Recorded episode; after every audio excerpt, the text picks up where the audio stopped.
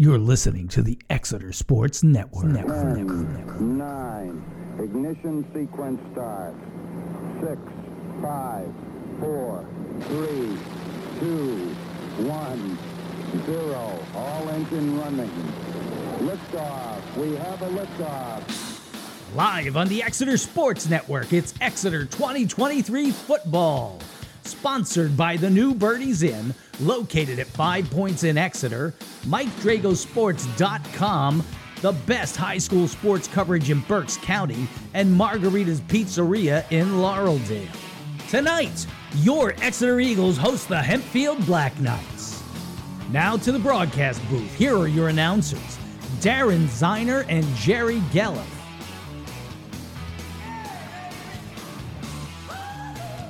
Good afternoon. Welcome to the Exeter Eagles Junior Varsity Football pregame show on the Exeter Sports Network, brought to you by Jerry Gelliff Media. Today, your Exeter Eagles take on the Hempfield Black Knights.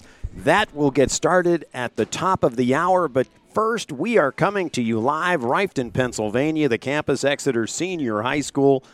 And Jerry, a first, of course, that's Jerry Gelliff. Jerry, say hi. Good morning, everybody. Good morning. I'm That's, a little bit off today. That's right. I'm Darren Zeiner. Welcome, everybody, in it. Jerry, it's a first for the Exeter Sports Network. Of course, the reason that we essentially got started with the network was to bring the kids, uh, their exploits on the field, home to parents and grandparents, family and friends. This is correct. And we have the pleasure of doing that today for the first time with the J V squad. Well, yeah, you know, I had a couple of the parents ask me, why don't you do J V games? And, in fact, last week, two weeks ago maybe, Lisa Tasker, who's David Tasker's mother, said, why don't you do a J V game? And I said, all right, don't challenge me. And that's when I talked to you, and you said, yeah, man, let's do it. Absolutely, of course. Again, for the reason that we started, as I mentioned, we're able to bring these kids, the future of Exeter varsity football, to you. You're going to be able to obviously hear their exploits on the field today. Uh, we're going to get started right around three o'clock, as I understand it, so a few minutes away. But needless to say, a lot of talent out there, and the future for Exeter certainly looks bright just with what we've seen, even just warming up. Absolutely, Darren. What I see is a big team, okay? Uh, I look across at Hempfield, and I don't mean size. I mean number of players. I look over at Hempfield, and perhaps there's twenty, twenty-five players. Over here on the Exeter side, there's thirty-five to forty, something, do you think? I but, would but, probably but say so. It is a yeah, nice size. Yeah. You got a lot of players here, and that's a lot to feed the system, and keep feeding that system. You're going to keep winning district championships. Letting you know who you're going to be listening to, I suppose, as far as players on the field for the J V team at quarterback. It'll be number fifteen, Patrick Payne. He's a six foot three sophomore, one hundred forty-five pounds. He's going to share time with number sixteen, Jacob Hafer. He's a six foot sophomore, one seventy-five. Take a look at the running back position. It'll start with Zumar Boston, number twenty-six, a five seven, one hundred seventy pound sophomore. We've seen him at the varsity level on occasion, depending on what the game is, and certainly impressed with what we've seen there. In addition to the backfield, number thirty, Five foot four inch, one hundred twenty pound dynamo sophomore Idris Weaver. We'll see him as well. Take a look at the wide receivers. Number seventeen, Aiden Rhodes, a six foot, one hundred fifty-two pound junior. Take a look at maybe at the other side, Justin Pryser, five eleven, one forty-six junior. Taking a look at the line. We'll go through some players that you'll probably hear. First off, sophomore Chase Zandier, number sixty-three. He's six five, three oh three. Number seventy-three, Avin Acuna. Yeah, tell me about it. A five eleven, two hundred forty pound junior. He's number seventy-three. Number fifty-six, Israel Rivera, a six foot, one hundred sixty-one pound junior. Then we'll take a look at Elijah Moore, a six foot, two hundred fifty pound junior. Josh Liss, number seventy-eight, six foot, two eighty, sophomore, and the little brother, Matt Liz, number sixty-four. He's a six foot one, two hundred thirty-five pound freshman. And, Jerry, you take a look at that offensive line. One of the things that Coach Bauer has always talked about at the varsity level, that everything goes through the offensive line. Seeing the size of these kids, yeah, I'm sure it does at the J V level too. Well, absolutely. I mean, that, that, that's why I laughed. I mean, you, you got and, and you got one sixty-five, six one, six three, six five. Kevin Oswald, six three, two hundred. I mean, you know, it, it, the shortest that you, you mentioned, I think, was five eleven. So the numbers are. Uh, That's, that's going to be daunting to the other side when, when they look at the size of these guys. I remember walking along the sideline at one point, and, and obviously I, I go all of five nine, and just looking at these kids, it's like, my God, just the sheer size of them. Of course, not only height, but as far as the, the girth part as well. Absolutely crazy. Well, what do you always say about the first time that you went down to interview Anthony Cachese last year?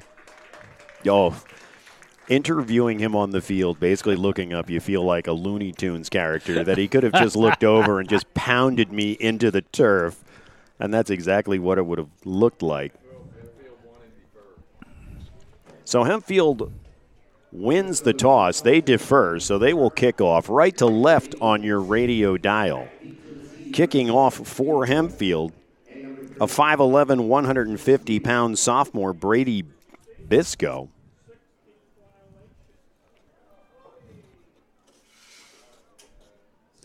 Back deep for Exeter, number ten, Jaden Ware. Taking a look at the far side. We'll give you that number if we see it. Here's a little pooch on the right side. It's taken at the twenty-six. Coming across the field, losing his footing. He'll go down about the thirty-three yard line.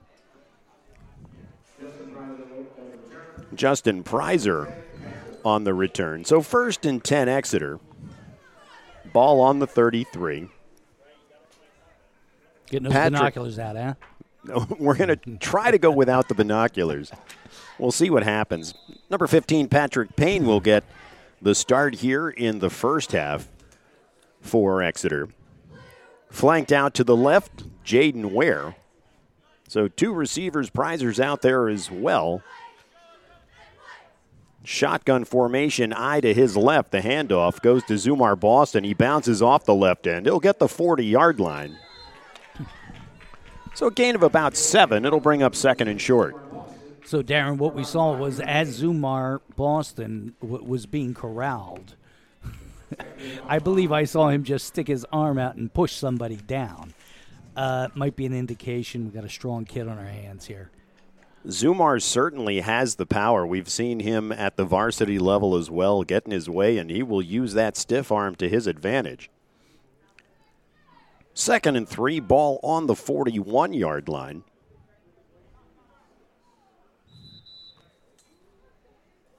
Payne in the gun before the ball snap. Now the official starts the clock. Here's the snap. Fakes the handoff. He drops straight back. The lefty throws in the flat. It's complete to the near side. He's got the forty inside of Black Knight territory. The catch made by Brandon Weller. A five eleven, one hundred ninety pound freshman. Takes it all the way to the Black Knight's thirty-six yard line. twenty-three yards on the pass and catch. Darren, great catch by Weller, and what we also saw in the backfield was a lot of nice blocking to keep Payne free to make that pass.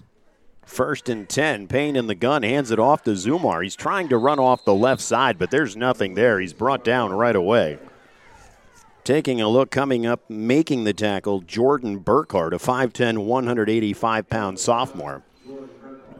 Actually will be a loss of one. Take it back to the thirty-seven. It'll bring up second and eleven. Yeah, they just stacked him up right at the line. There wasn't, there was nothing he was doing with that.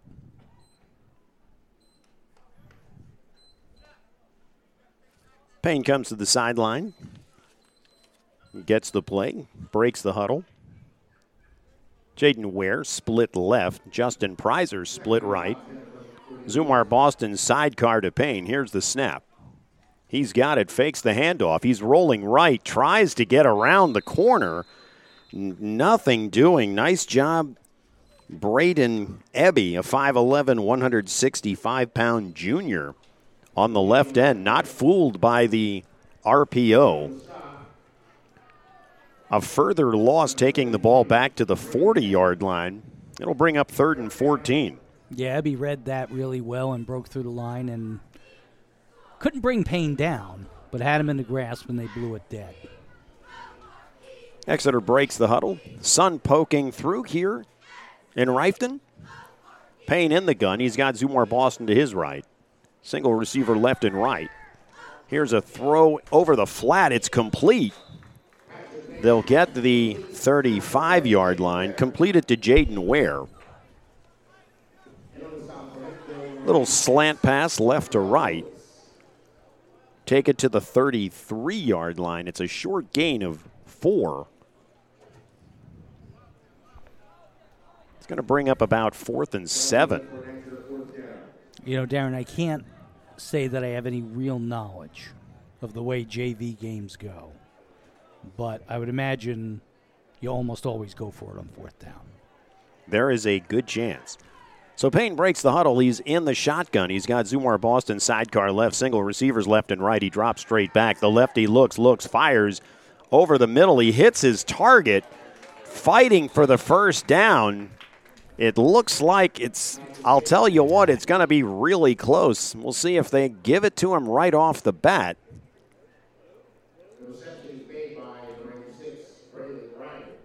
Braylon Reinert, six foot three, one ninety-three pound freshman. And they're going to say he comes up about a yard short of the first down. So Hempfield holds on the opening drive by Exeter.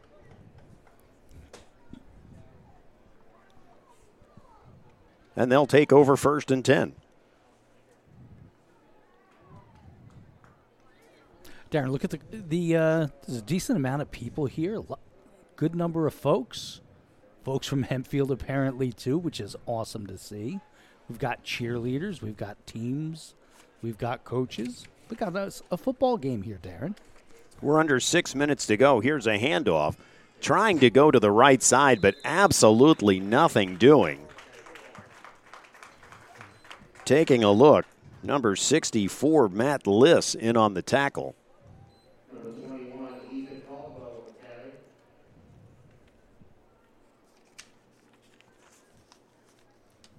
twenty-one, Ethan Caldwell on the carry for a loss of about two. Ethan, a five eleven, one eighty-five pound sophomore. We'll probably see him in the backfield a good part of the day. Quarterback for Hempfield, number six, Aiden Boland, a five ten, one fifty-five pound sophomore. Was watching him in warm-ups. A, a nice arm on him. We'll see if he doesn't put it up a few times.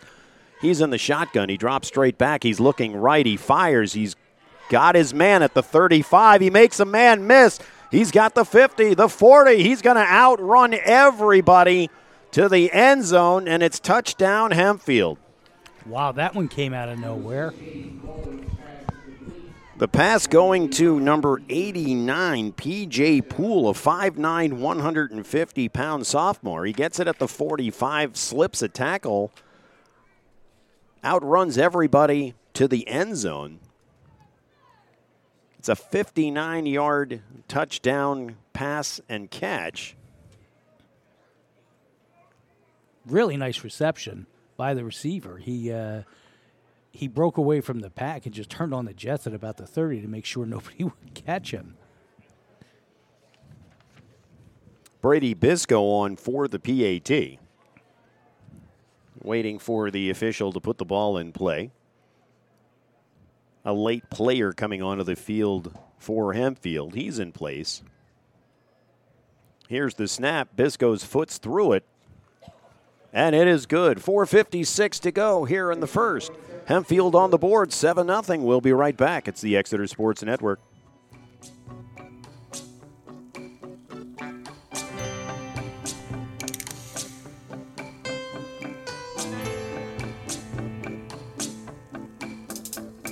I have a picture Musso's Italian Restaurant in Saint Lawrence brings the variety. Whether you want a sandwich, a burger, pizza, wings, or a full Italian dinner with seafood favorites, Musso's delivers the goods. Try their linguine pomodoro, fettuccine and shrimp, and yucky and meatballs or veal and chicken dishes galore, all cooked with care and at a family-friendly price. That's Musso's Italian Restaurant, forty-two twelve Saint Lawrence Avenue. Call six one zero, seven seven nine, seven three zero zero. That's six one zero, seven seven nine, seven three zero zero. This is the Exeter Sports Network on Jerry Gelliff Media. We are back at Riften. A big play for Hempfield gives them the early seven nothing lead. Bisco has the ball on the tee.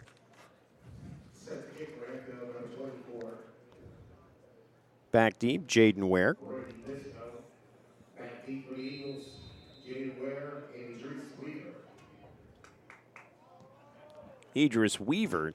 The other. This one squibs along the right side. It's a live ball. Finally, Aiden Rhodes picks it up. Downs it. It's one of those where he was letting it roll a little bit, but uh, it's a kickoff, so he's got to cover that. Otherwise, if Hempfield's on that, it's their ball. Let it roll the other way, Darren. So they're going to put the ball at the seventeen-yard line. And that's where Exeter will put it in play.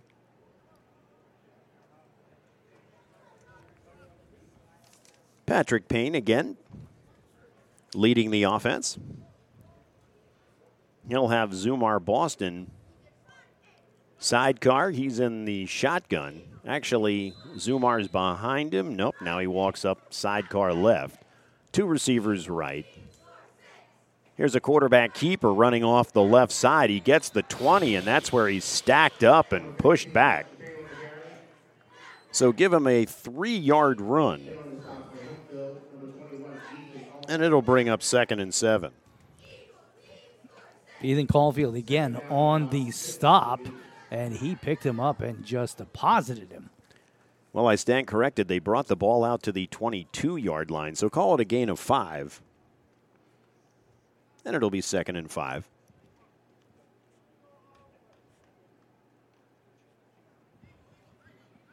Exeter breaks the huddle.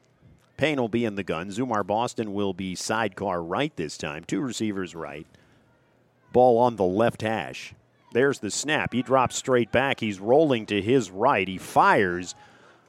He hits oh, his nice. receiver. I believe it's going to be Jaden Ware at the forty-yard line. A nice out ball. So eighteen yards on the pass. Jaden Ware with a nice catch. Turn, got a couple of extra yards. Added a reception. They end up with the forty-one, first down. Bring it to the forty-one. That'll make it nineteen yards overall. First and ten on the forty-one. three forty to go here in the first. Payne's got the play from the sideline. He breaks the huddle. Justin Pryser will be split right, far right, as will Jaden Ware. Empty on the left side. We've got a power eye. It's a toss to Jaden Ware, actually running left, I believe. He's got the fifty. He'll get to the forty-five of Hempfield.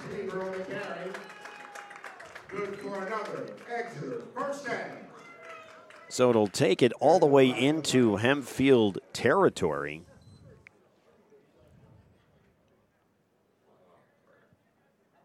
There's a flag on the field just shy of the forty, the Exeter forty. They're going to walk this one back against them. It's going to be ten yards. It's definitely a hold. So take it back all the way to the thirty-one-yard line. It'll bring up first and twenty. Darren, who do we have for the for the carrier there? Because I saw the number zero zero.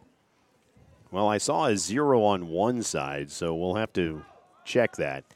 Here is a handoff. It's going to the right side. Not a whole lot there. Idris oh, Weaver. Idris Weaver, okay. Yep, Idris Weaver I'm sorry. Tries to run to the right side. There's nothing there. They get him for no gain. That was thirty, not zero zero. That's right. It's not really any easier to see, Darren. So second and twenty with the ball on the thirty-one-yard line. Payne's got the call from the sideline. He joins the huddle. two twenty-five to go in the first. It's Hempfield seven, Exeter nothing. Second and twenty-one. Here's a long one. Not too many plays you have in the offensive playbook trying to pick it up, so you're looking to get about half of it here. Payne's in the gun. He's got the power eye to his right. Fakes the handoff, dropping straight back. There is, he's all, he's got a defender all over him. He fumbles the ball. It's picked up, and they're going to walk it in. We'll see if they call him down by contact, and they do. Already. Number thirty-one, Cam Rice, a six foot one, two hundred ten pound sophomore, all over him. So they call him down. It's a further loss. This is the old third and Burger King. And there's not even a Burger King near here, is there? Not anymore. The one that was up there well, is gone. No, it, that, that was Wendy's. Oh, Wendy's. There's a Burger King right on Perkiomen, right up fr from... Uh, Exeter uh, Diner. All right. Well, it's going to take a while to get there, too. So call it third and thirty-five with the ball on the sixteen-yard line. Payne in the gun. Two receivers right. One motion is where he's going to take the pitch to the left. It's a jet sweep. He's still on his feet. He'll get to the twenty-nine-yard line, obviously well short of a first down. Jerry, you said you weren't quite sure at the J V level how many times you punt. Well, fourth and about twenty-one, I think you're punting. Yeah, I think this is one of them.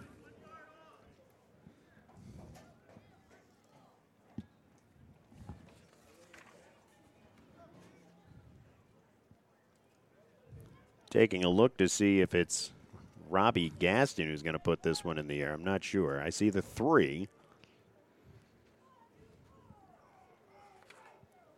Back deep, Hempfield at their own thirty-five. Here's the kick.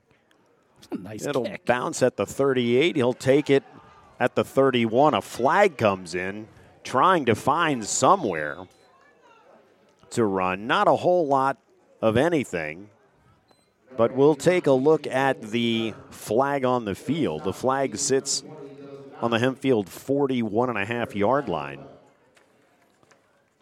Nice coverage by number twenty, Dylan Donati. Is this going to be a hold on Hempfield? In all probability on a kick, that's what it's going to be. They are walking it off against Hempfield.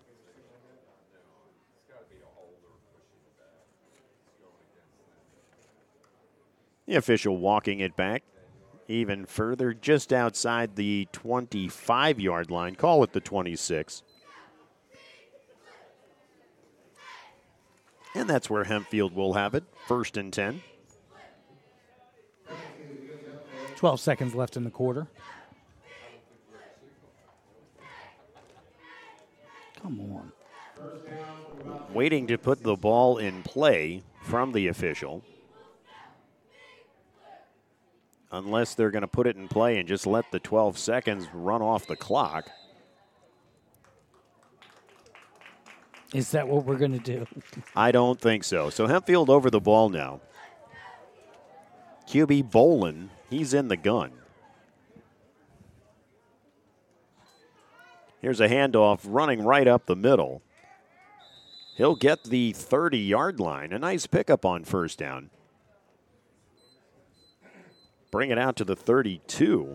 It'll be a gain of six. It'll bring up second and four. And that'll do it for the first quarter. We've played one here at Riften. It's Hempfield seven, Exeter nothing. We'll be back. It's the Exeter Sports Network on Jerry Gelliff Media.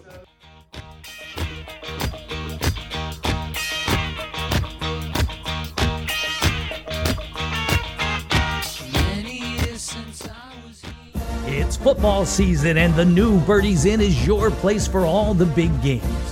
Featuring more than thirty T Vs and N F L Sunday Ticket so you won't miss a single game, college or pro. Entertainment every day of the week, Good food, good service, good prices, and great people. That's the new Birdies Inn.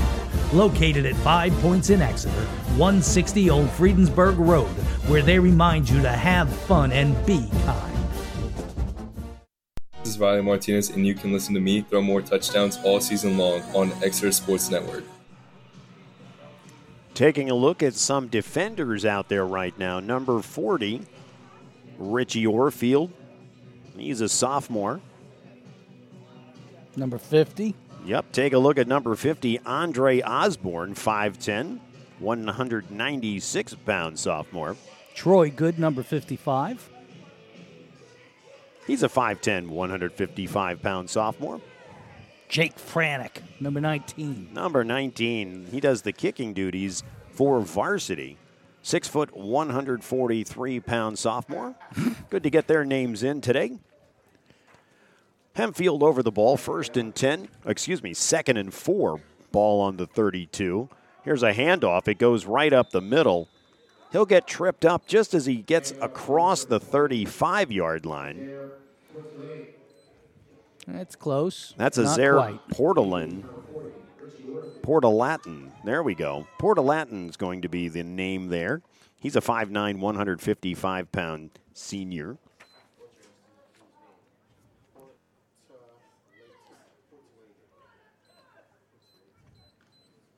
That field breaks the huddle. It'll bring up third and short, probably less than one.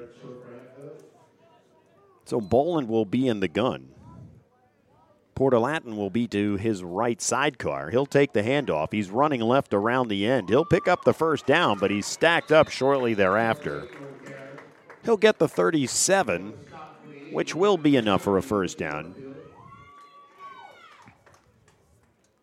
Waiting for the chain gang to go ahead and move the chains on the far side. Just need to change the fourth down to a first down, and we'll be all set.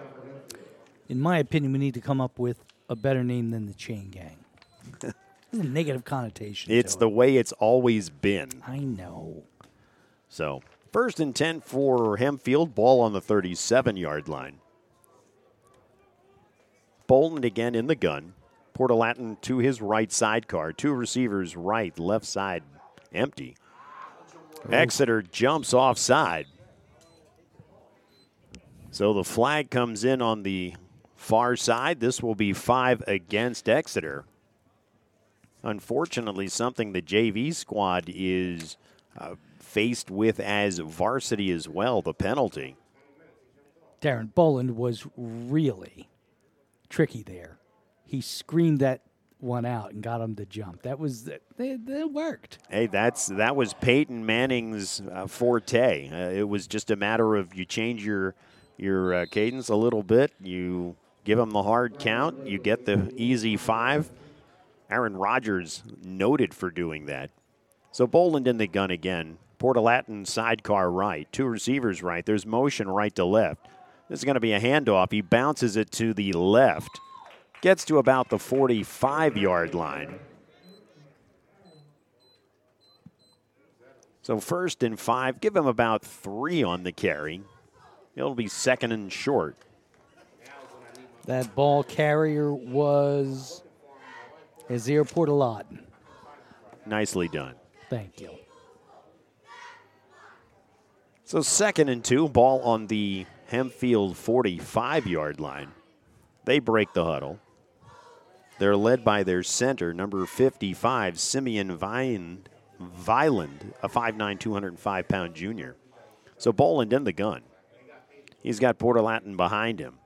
Single receiver left and right. There's the snap. Fakes the handoff. He's rolling right, looking deep, fires it deep. They are. It was basically looking back at the ball. The catch is made at the twenty-yard line by number eighty-nine, P J Poole. He's the one that has the touchdown for Hempfield. So the ball was in the air for quite a while. Jaden Ware turned around taking a look at it. It just was outside of his reach, and Poole goes up and makes the grab. That was a nice arcing pass. The receiver had to come to a dead stop. He was at the absolute apex of what he could throw, but it was a very nice spiral as it was coming down. Nicely thrown. something that Hempfield's Q Bs have. They've got an arm. Jackson Landis, the varsity Q B, throwing the ball all over the place. So here is Portalatin running off the left side. He's going to get the fifteen. And I think that's ultimately where they'll bring him down at. So call it a gain of six. It'll bring up second and four. Hempfield running off the left side a little more frequently here early going. Six and a half to go in the second. Boland has the call from the sideline, joins the huddle. He breaks it. Portalatin will be behind him. He'll be in the gun. Single receivers right and left. Poole on the left, number eighty-four, Caden Buckwalter, a five eleven, one hundred eighty pound sophomore on the right. They try to run it up the middle. There's not a whole lot there. They'll get about two from it. Good job by Exeter to stuff the line there and keep that to... Was there any gain there, Dan? Actually, maybe one. So call it third and three with the ball on the fourteen-yard line. Nice job by the interior for Exeter, being able to shut down that hole.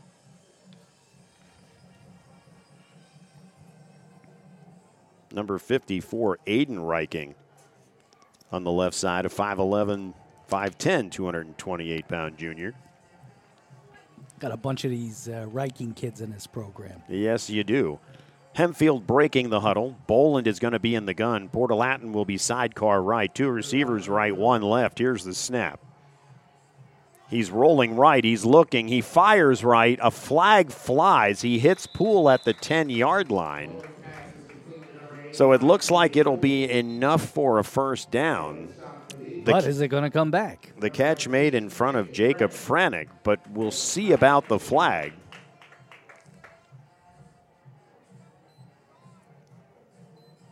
And indeed, they're going to call procedure against Hempfield.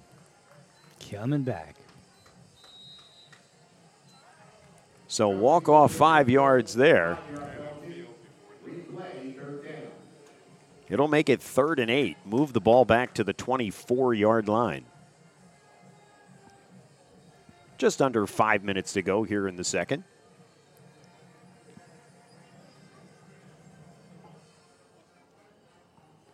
Hempfield waiting for the Q B, Boland, to come in from the sideline.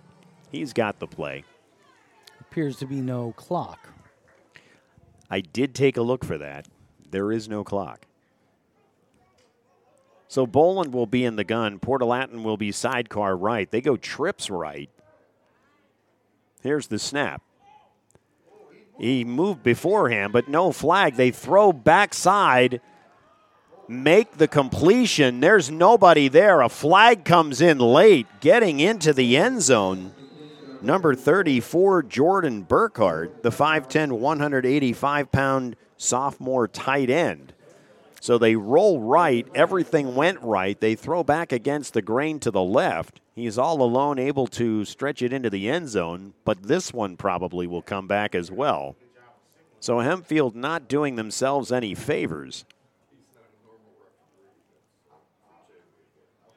Yep, coming back. Looks like they're going to call holding on Hempfield. Wow. So it'll take the ball back even further, so a third and eight. Touchdown negated. Will now become something of a third and eighteen. Move the ball back even further to the twenty-eight-yard line. Those are the tough ones to swallow. You're able to punch it in. They bring it back because of penalty. Indeed. So Boland will be in the gun. Portalatin will be sidecar right. Three receivers to the right, one to the left. Here's the snap. He drops straight back. He's looking, he's looking. A little pressure over the middle. Throws it behind the receiver. It's incomplete. Trying to hit number eighty-six, Kyrell Lewis, a five eight, one hundred sixty pound sophomore. But that's incomplete. It'll bring up fourth down. It'll be interesting to see if they don't just go for it here. They could punt it. You have to. You have to go for it.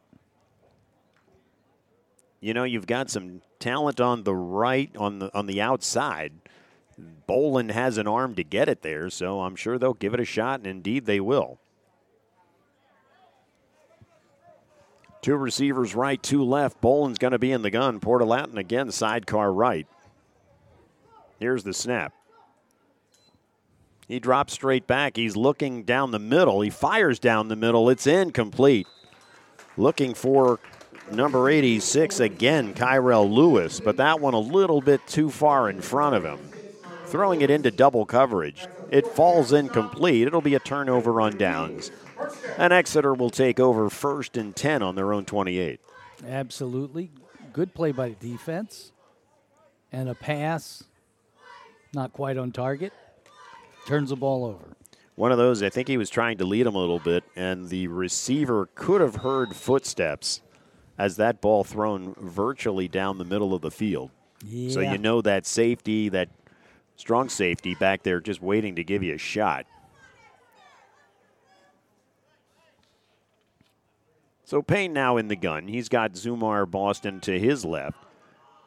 He's able to get it oh. out after a lot of pressure, trying to hit his receiver, number eighty-one, Landon Garretson, a five eleven, one hundred seventy pound sophomore tight end, but it falls incomplete. Payne had a lot of pressure on him back there at the twenty. Just able to get it away, and Garretson couldn't come up with it. Darren, even with all that hurrying, he got that pass off, the lefty quarterback, Payne, and actually made a very nice pass. He, he threw it kind of into triple coverage there, and I believe one of them just kind of got their hand in and knocked it away. Now taking a look, it's actually number sixteen. It's Jacob Hafer in the game now, a six foot, one hundred seventy-five pound sophomore. Boston is going to be to his left. Here's a toss to Boston. Actually, it, let me take a look. I think it's Idris Weaver. There's not a whole lot there. He'll maybe get to the twenty-five. In fact, it's going to be a loss of about three. Wow. Looked like a little confusion in the backfield there. There was motion coming right to left at the snap, and then it was a short toss to Weaver. And Hempfield equal to the task. A three-yard loss. It'll bring up third and thirteen. Compounded by the Hempfield player that broke through the line. And that equals a three-yard loss. Here he's in the gun. He's rolling to his right. He throws it up high. He hits oh, his nice. receiver. A flag comes in from the near side. So we'll see what that is. The catch made. Braylon Reinert makes the catch on the far side, but this one probably coming back. Feels like a hold.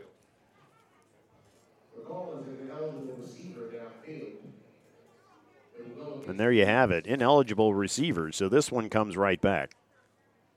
What a shame. They and probably more. would have been a yard, a yard and a half short of the first, obviously going for it, but this will push them back even further to the twenty-one-yard line. So third and seventeen. So you're taking in two chunks. What do you say, Darren? That's typically what you'll do in a situation like this. I must admit, though, I'm not a fan when you have a lefty Q B, and I know they do it a lot at the high school level, even collegiately.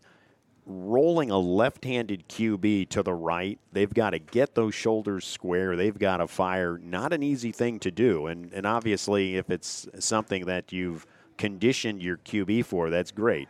Just a, a difficult throw to make. And before the snap even comes this time to Hafer, this is going to be offside on the defense, so they'll give five back.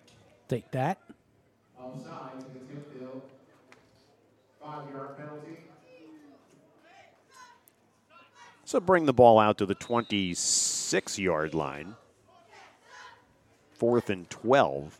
Actually, third and twelve, I believe.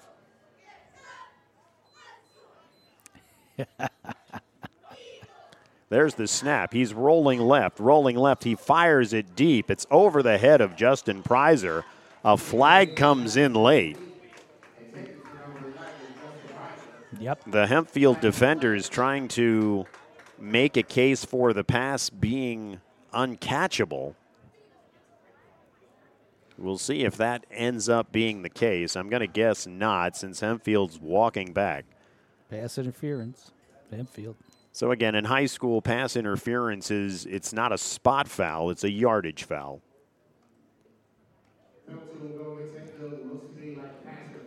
And as they that walk off first down. The fifteen, it will be a first down for Exeter.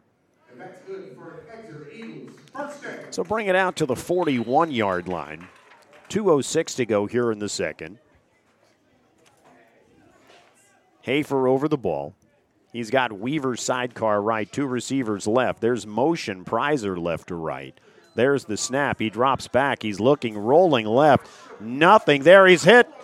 Tries to throw it away. Intentional grounding? Well, he's. I'm. I'm going to assume they're going to mark him down. Not exactly sure what the officials are calling here. We're going to wait and see. It looked like he was down at the twenty. He tried to throw it away, which I agree with you would have been intentional grounding.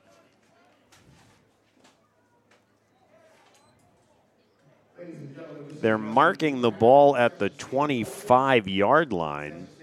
So essentially calling it an incomplete pass, I guess. Or I'm going to say in the grasp. They didn't call intentional grounding, so he must have been in the grasp prior to. Second and twenty-six. So the ball on the twenty-five. I can't say Burger King this time because we're going in the other direction. So I'll say Boyertown. Second and twenty-six. There's the snap. He's rolling left, rolling left. He throws. It's complete. Nice. He hits Justin Pryser. He hits Justin Pryser, but there's a flag on the field. Is there? Yeah, right there. Well, unless that's pink. Unless that was just something that fell off. That's something that fell off. So they're going to call it incomplete. Apparently, Pryser couldn't come up with it. Looked okay, like ruled out me. Of bounds. I, right. He was pretty close to the sideline, but uh, thought he was probably well within to be able to make the catch. Obviously didn't hit the sideline. It's incomplete. So third and twenty-six. Ball rests on the twenty-five of Exeter. Once again, the referees disagreed with us, Darren. Not a surprise. Hafer's got the call from the sideline. He breaks the huddle. There'll be two receivers to the left. He'll be in the gun. He'll have Weaver to his left.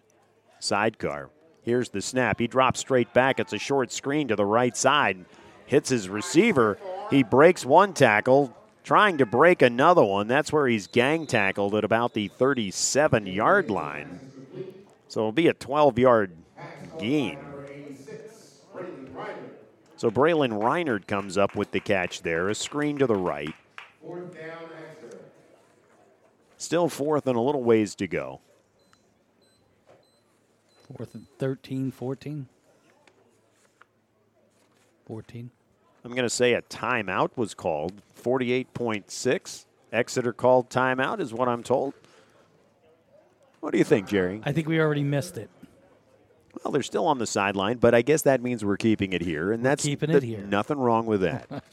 Nothing wrong with that. So as the sun peeks through the clouds on occasion, right now overcast here at Riften. Scores Friday night, Darren. We'll give you scores Friday night. I got them pulled up. Oh, well, look at you. I was going to wait until halftime because okay, we were we going to have stuff halftime. To talk about during the game. Okay. We'll wait until halftime. So we're going to take a look to see what our temperature is right now.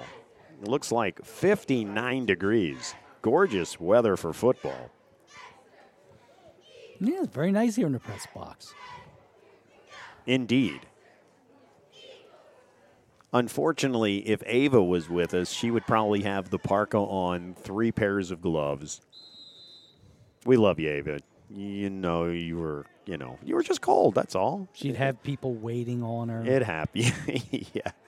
All right. So Exeter in the gun.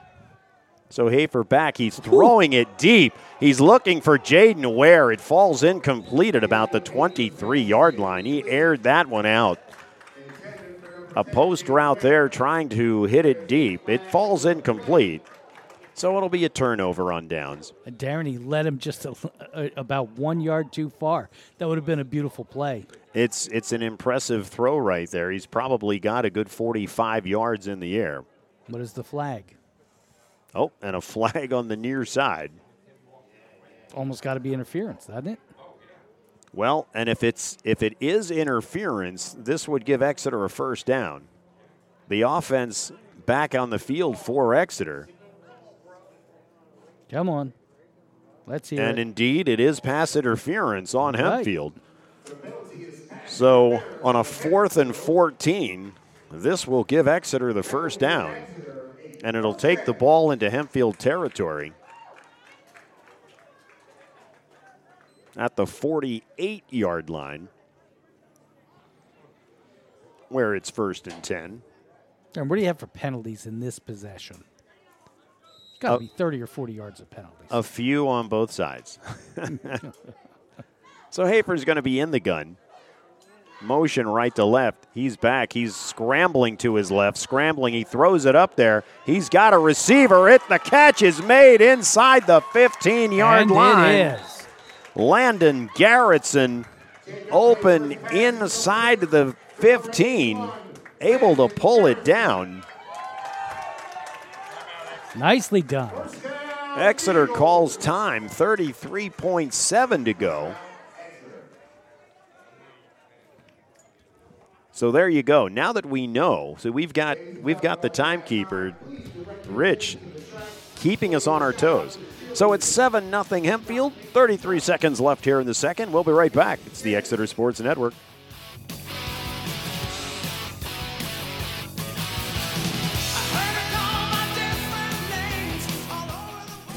The best Italian food in Muhlenberg can be found at Margarita's Restaurant and Bar, thirty-six hundred Kutztown Road in Laureldale. You can get a great sit-down meal, pizza, sandwiches, burgers, wings, and so much more at Margarita's.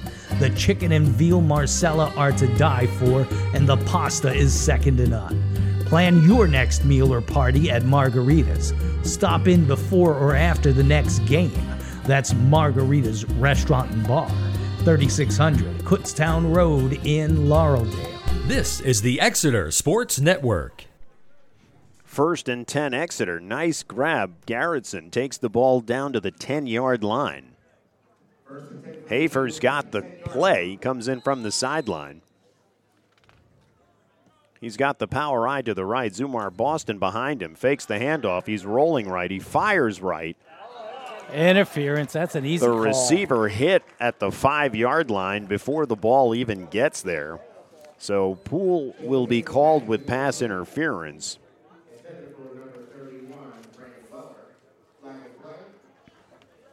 So this one will be walked off against Hempfield. Nice little roll out there as far as trying to get the edge on the pass. And again, before the ball even arrives, Poole basically did a Superman dive and knocked him over. Launched himself. That's right. So take the ball to the five-yard line. It's first and goal. twenty-nine seconds left in the half.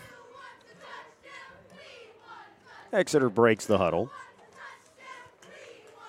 Hafer will be in the gun. He'll have Weaver sidecar left. Zumar Boston will be behind him. Two receivers left. The right side's empty. Fakes the handoff. He's rolling left. He's looking. He's looking. Still looking. Weaver pivots. He fires it all the way across the field. Beautiful. Completed pass, touchdown. He threw that one about thirty yards from the near side to the far side. Braylon Reinert. So Braylon Reinert comes up with the catch. That's one of those, the ball was in the air such a long time, you're wondering if the Hempfield defense could get to it in time. They couldn't. They had committed too far to the left of the field, and Reinert's able to corral it for the five-yard touchdown catch. Here's Franick with the P A T. His nice. Foot's through it, nice. And it's good. eighteen point seven to go here in the second quarter. We're tied at seven. We'll keep it right here. So a nice situation there. They were they were aided by penalties, no doubt, a fourth and fourteen, and they get the pass interference. But some nice plays there for the offense, certainly showing off Hafer's arm, being able to bring it to Pryser here on the near side, getting it to Reinert, getting down there, and, of course, the touchdown pass, uh, actually to Garretson, bring, getting it down this far. Reinert across the field, and they tie it up at seven. Yeah, it was all done with his legs, too. I mean, he kept himself alive in the face of four or five people chasing him down and completed that pass. As you said, it had to be a thirty-yard pass sideways. So we're all tied up at seven.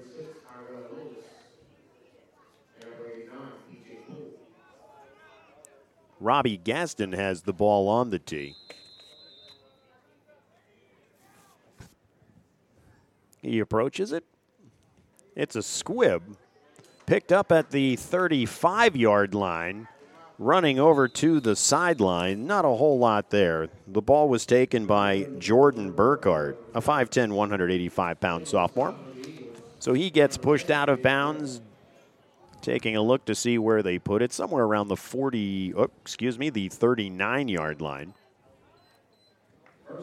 Burkhardt, Burkhardt, where do I know that name from, Darren? I don't know. Don't know where you might be able to know that name from. It's a little inside. Yeah, just, just a little bit. Yeah.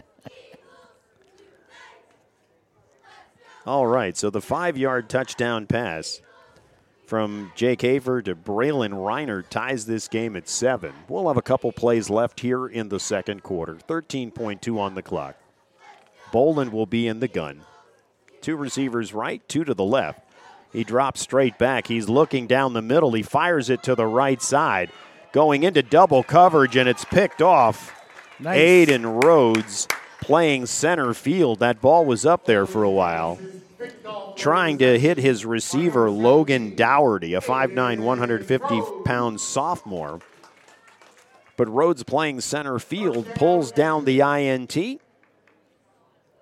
And Exeter will have it with five seconds to run off. The ball spotted on their own thirty-yard line. I'm going for it, Darren. How about you? Well, we saw enough of that, and I'll say last year, where probably within the last thirty seconds of the half, if Exeter, of those ten games, regular season games they played, they probably scored in at least half of them in the last thirty seconds. Such yep. a big play team. Yep. Now, in this situation, if you're Hempfield, you're playing back anyway. You'll give up anything up short and obviously play deep. So before we even get the ball snapped, the referee, uh, actually Hempfield, calls timeout. So interesting. Gonna ice them. Just making sure that they keep, uh, that everybody probably knows, keep it in front of you, nothing goes over top. Right. Just to go over the instructions. That's right. Can't Who's fault them music? for that.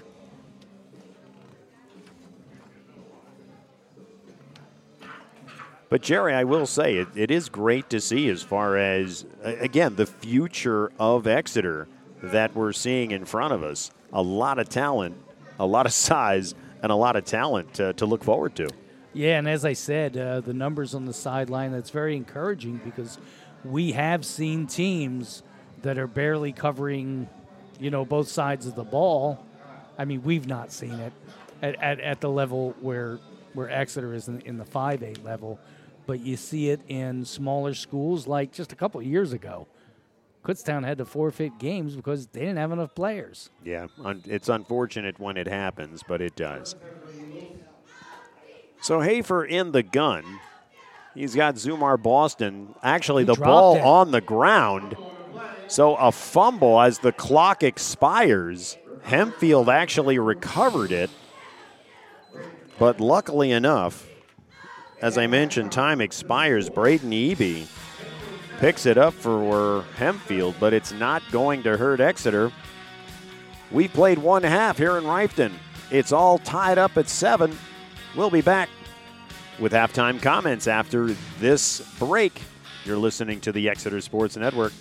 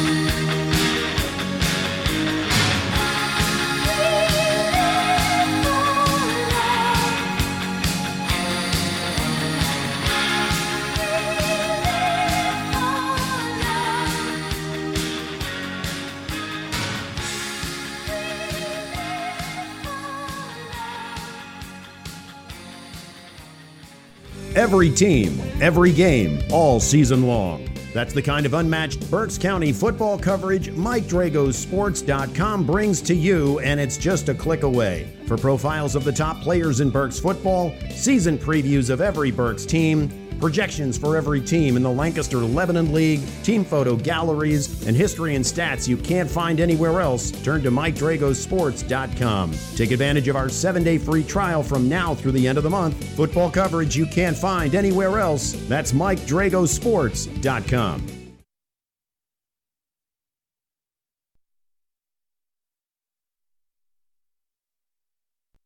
The new Birdies Inn is your entertainment spot in Exeter. There's something every day of the week. Dancing to the oldies on Monday, open mic Tuesday, trivia or live music on Wednesday, Thursday is karaoke with Angie, and live music Friday, Saturday, and Sunday. Entertainment galore, great food, and the friendliest people in Berks County. The new Birdies Inn, one sixty Old Friedensburg Road in Exeter. It's the inn thing to do. Check Birdie's Facebook page for the full entertainment schedule.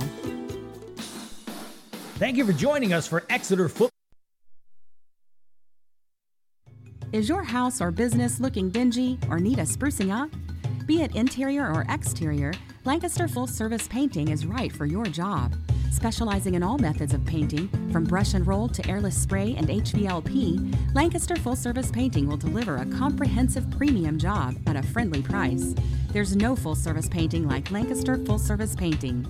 Call John at seven one seven, four one nine, eight four nine two or schedule online at lancaster full service painting dot com.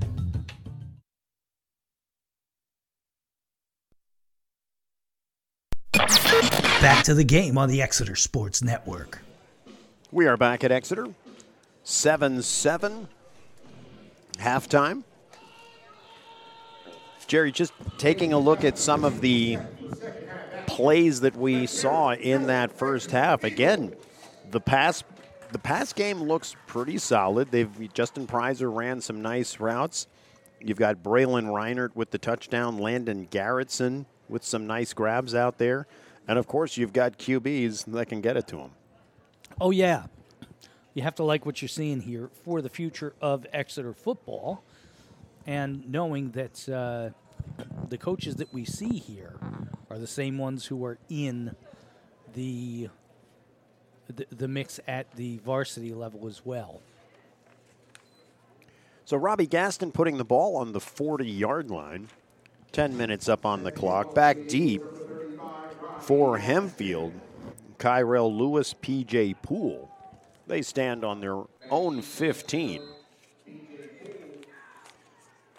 Gaston has it. He's approaching it. The ball in the air, and we are underway here in the second. He takes the ball at the twelve-yard line.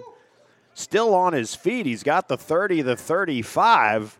He's got the forty. A nice return. Will set up Hempfield in good field position. The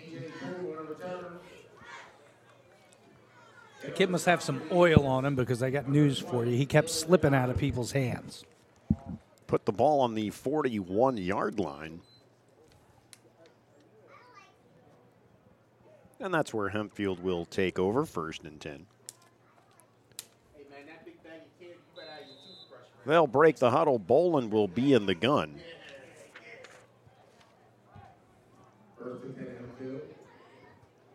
He's got the snap, the handoff. Actually, a little bit of a miscommunication there with the running back. Take a look as far as a trio of Exeter Eagles make the tackle. Among them, Richie Orfield, Zumar Boston.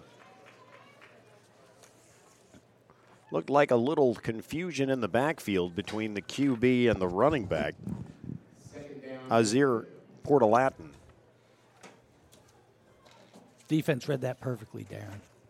So a two-yard, uh, let's say they'll probably put it a one-yard loss. So second and eleven, ball on the forty-yard line. Boland in the gun, two receivers right, one left. There's the snap. Here's Portalatin again, almost the same thing happening. It's almost as if when he gets the snap that Portalatin is uh, virtually running at the snap, and the handoff is not as clean as they would like. Needless to say, he'll pick up four. It'll make it third and seven. That just seems like the kind of timing that needs to be worked out from reps. What do you think? I would agree. So Boland will break the huddle. Portalatin will be sidecar right, two receivers right. There's one tight end slot right. Boland moving, oh, actually getting a player off. There should actually be a flag here because they had twelve men in the huddle. There it went. The flag comes out. There's the snap. They'll throw it to the far side. It's complete.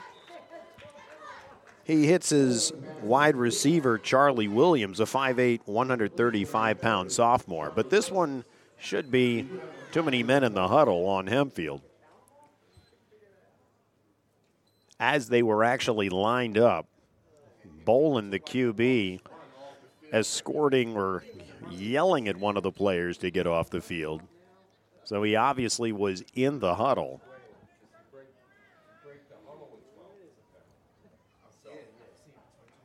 So they're having a discussion.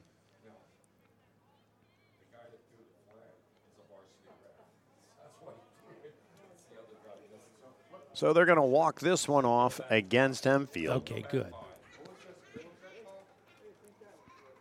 So it'll become third and twelve with the ball on the Hempfield thirty-nine-yard line after the penalty. Jaden Ware stretching on the near side, playing cornerback today. Zumar Boston in at linebacker. Aiden Rhodes pretty much in a strong safety type position.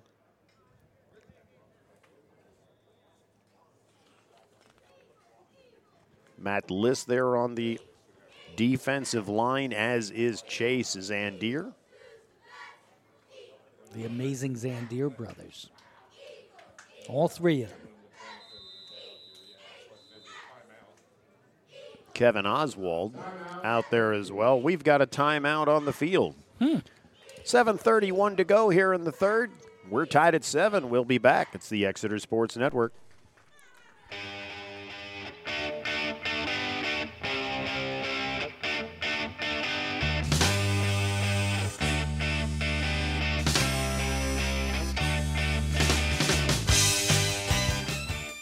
Musso's Italian Restaurant in Saint Lawrence brings the variety. Whether you want a sandwich, a burger, pizza, wings, or a full Italian dinner with seafood favorites, Musso's delivers the goods. Try their linguine pomodoro, fettuccine and shrimp, and yucky and meatballs or veal and chicken dishes galore. All cooked with care and at a family-friendly price. That's Musso's Italian Restaurant, forty-two twelve Saint Lawrence Avenue. Call six one zero, seven seven nine, seven three zero zero. That's six one zero, seven seven nine, seven three zero zero. This is Zach Zandier, and if you want to hear more about the team and Exeter Sports, tune into the Exeter Sports Network. Hempfield over the ball, Boland in the gun. Portalatin to his right, he's got the ball, he's rolling right, looking downfield, he's looking, he's looking, he's going to get pressured. Fires it across, he hits Poole again at the forty-seven. He's got room to run on the far sideline, he skips through a number of would-be defenders and gets all the way down to the one-yard line. Wow, Darren.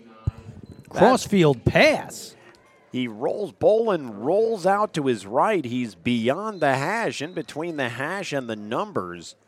Throws it all the way across the field to the forty-five of Exeter, where Poole is waiting for it. Makes the grab. And as he's running on the far sideline, he's making two and three individuals miss. Ultimately brought down at the one-yard line.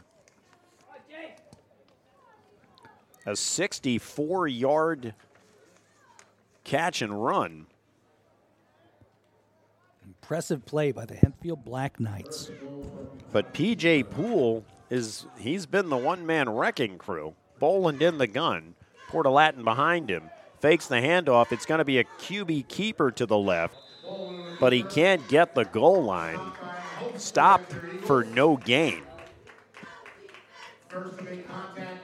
Rather shocked we didn't see a flag there. I definitely saw an Exeter player jump over the line. A few others that are out on the playing field for the defense for Exeter right now. Brandon Weller, the five ten, one seventy-five pound freshman linebacker. Troy Good, five ten, one fifty-five. He's a sophomore linebacker.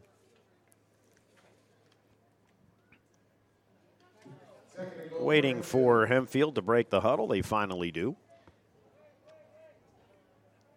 five forty to go here in the third. So Boland will be in the gun. Single receivers right and left. It's going to be a quarterback keeper to the right this time. Nothing doing. Wow. The defensive line is stout. Kevin Oswald on one side there. Troy Good the other. So Exeter front four coming up strong on first and second down. Looks like it could even be a little bit of a loss, maybe a, a loss of one. So third and goal, push the ball back to the two. This referee in the backfield looks like he's struggling today, Darren. We'll we'll take him, as we say in our varsity broadcast, we'll take him a Snickers. So Boland will be in the gun. He's got sidecar right. That's the running back Caldwell. Single receivers right and left. Here's the snap. He's got it. He's rolling right. He's looking for Poole. Throws it to the outside. Oh, Poole oh, makes a nice oh. diving catch.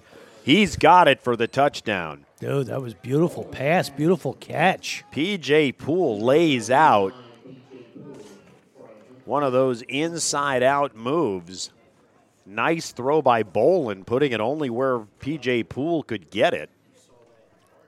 And it's a touchdown. Exactly where they needed it to be. I'll tell you what, really, really nice. So Bisco lining it up for the P A T. Charlie Williams will hold.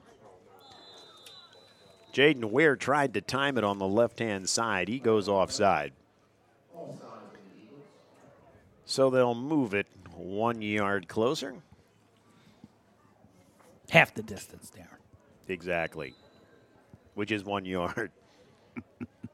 We'll see. Will they just go for the P A T here? Apparently they will. Thought sometimes when you get the penalty, you'll decide to go for the two-point conversion, but not in J V. I don't know. So Bisco waiting for the snap. Maybe we need to work on the kicking game. It's down. His foot's through it, and it's good. four thirty-six to go here in the third. The Black Knights fourteen, the Eagles seven. We'll be back. It's the Exeter Sports Network.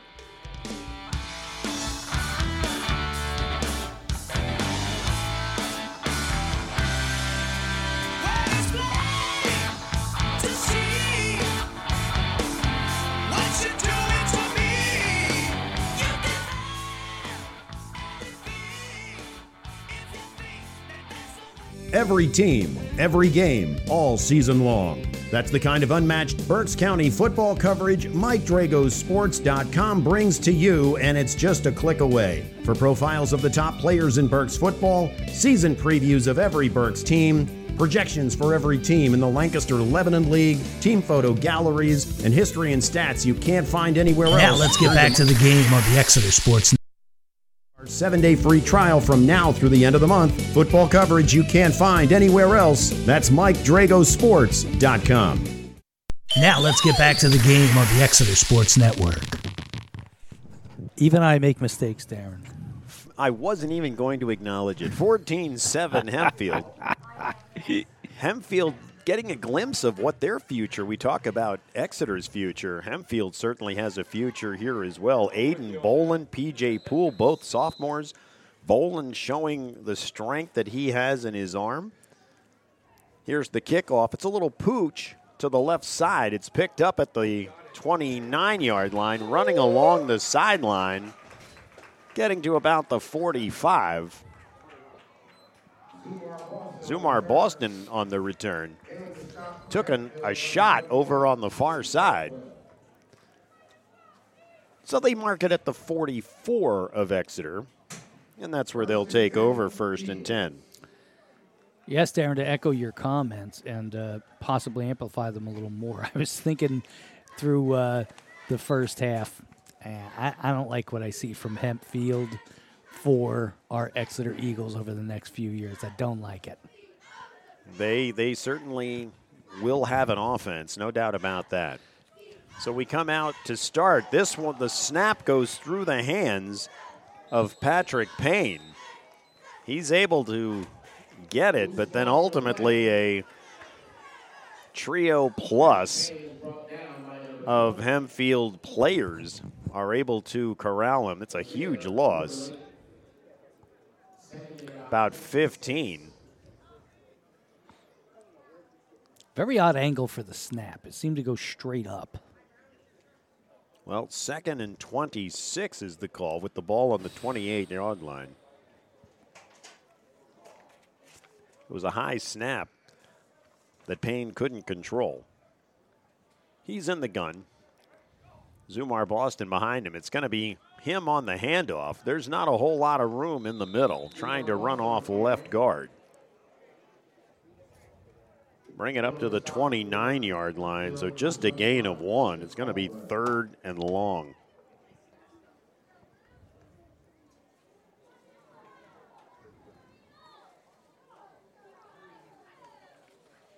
Jerry, always hurts when you have, whether it be a penalty or something like that, when on first down you're losing ten and fifteen yards. Certainly difficult in order to get it back and make the drive anything positive. Well, sure. Take out the shovel and keep digging yourself a hole eventually.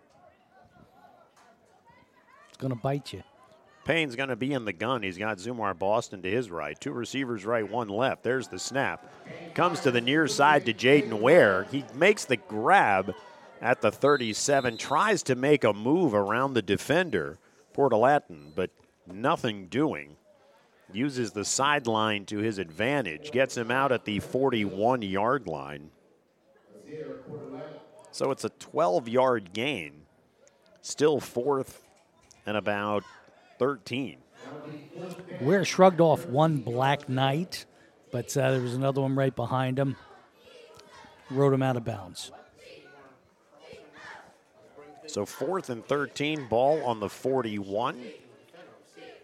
Robbie Gaston in to punt it away. P J Poole back, stands at his own thirty-three. Now he backs up a little bit more. It's a nice kick. It, it'll land at the thirty-one, takes an Exeter bounce. Goes inside the twenty. It'll stop at about the sixteen-yard line, and that's where Hempfield will take over first and ten. Nicely done, Robbie Gaston. Yeah, got that one away. Gave him a nice roll. The old inside the twenty stat padded there for Robbie Gaston. It helps. Of course.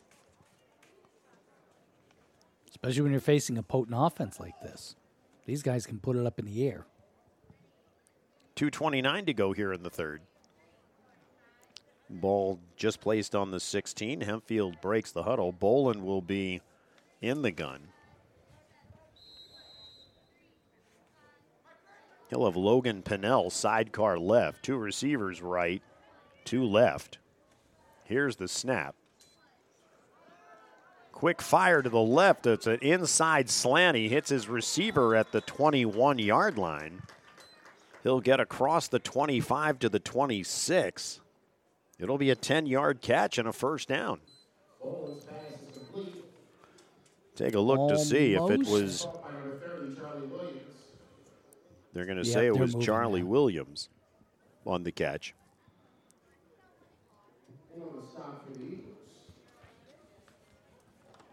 They're going to call it. Okay, first down. They need to change uh, the down marker on the far side. So first and ten with the ball on the twenty-seven-yard line. Boland fakes the handoff. He's trying to run around left end. There's not a whole lot there. Maybe give him a yard. It'll be second and long.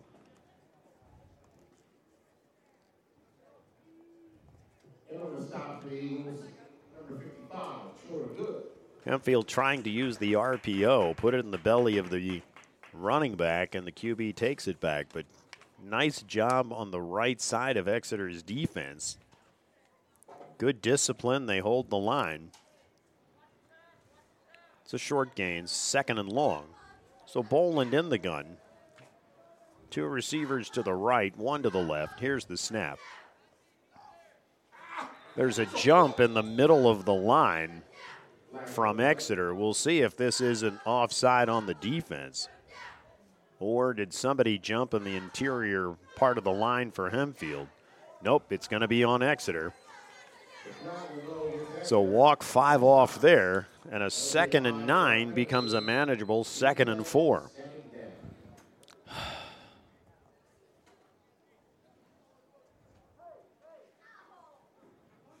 Probably the fifth or sixth penalty on Exeter thus far. Hempfield breaks the huddle. Boland will be in the gun. He'll have sidecar to his left. Single receivers left and right. Here's the snap. Gives the handoff to the right side. There's some room to run. Getting out to the forty-yard line is going to be number sixty-four, Logan Pinnell, a five nine, one fifty-five pound sophomore. So he's got plenty of yardage for the first down, bringing it out to the forty-yard line.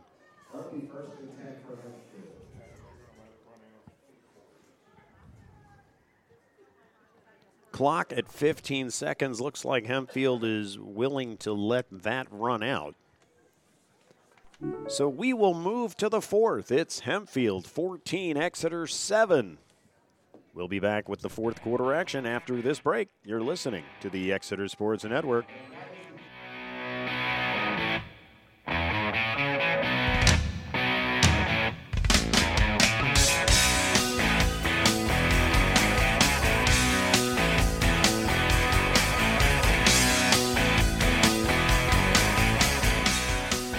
It's football season, and the new Birdies Inn is your place for all the big games.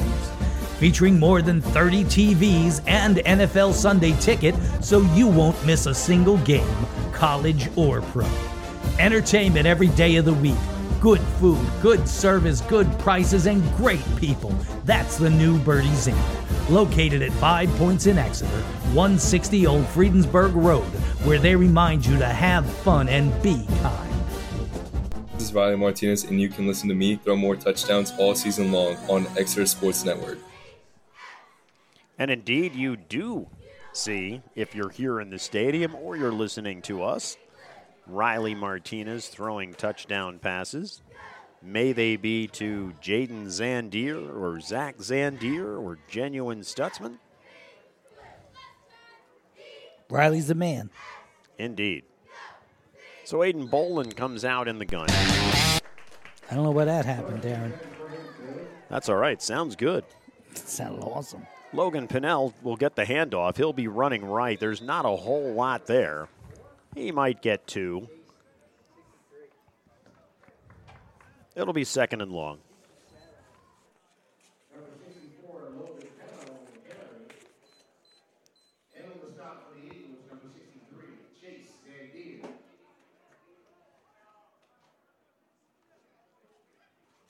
So Hempfield gathers the huddle. Exeter awaits for them over the ball. Sun peeking through yet again. Predominantly overcast, but again, a gorgeous day for football.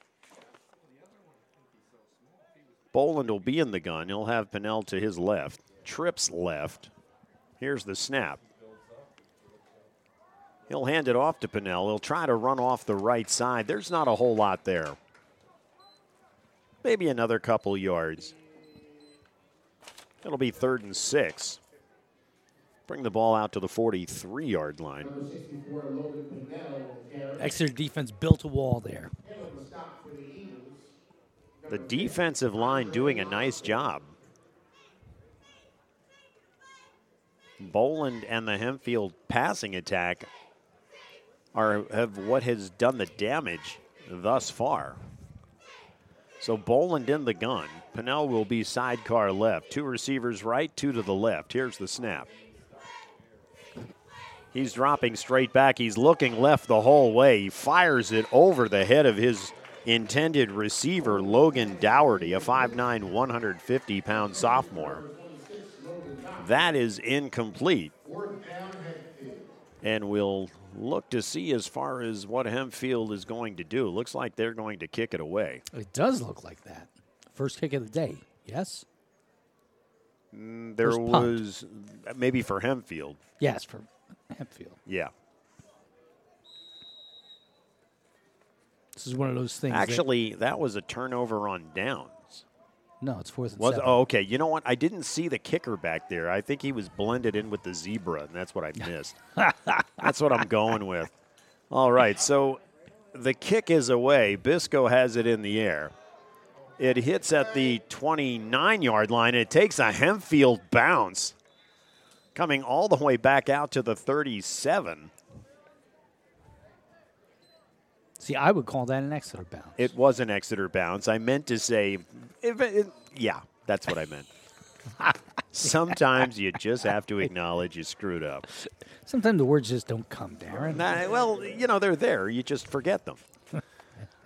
So, indeed, it was an Exeter bounce. It hits at the twenty-nine, bounces towards Hempfield, ending up at the thirty-seven-yard line. Yeah, man. Take that. So I think Patrick Payne is out there now.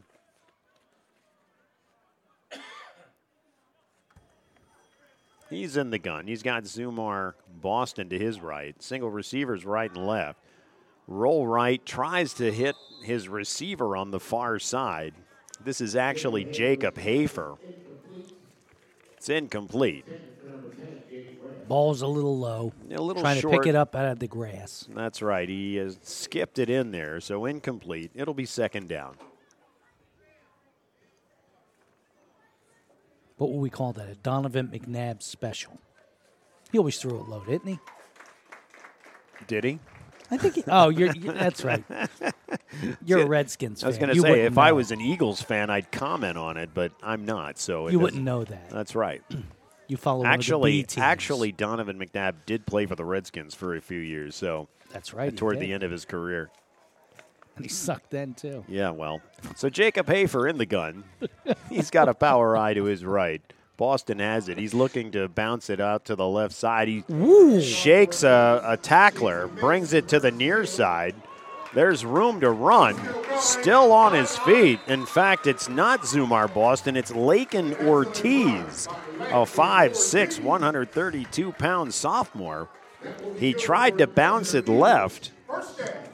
There was nothing there, brought it all the way to the near side of the field, found some running room, all the way into Black Knights territory to the thirty-nine-yard line.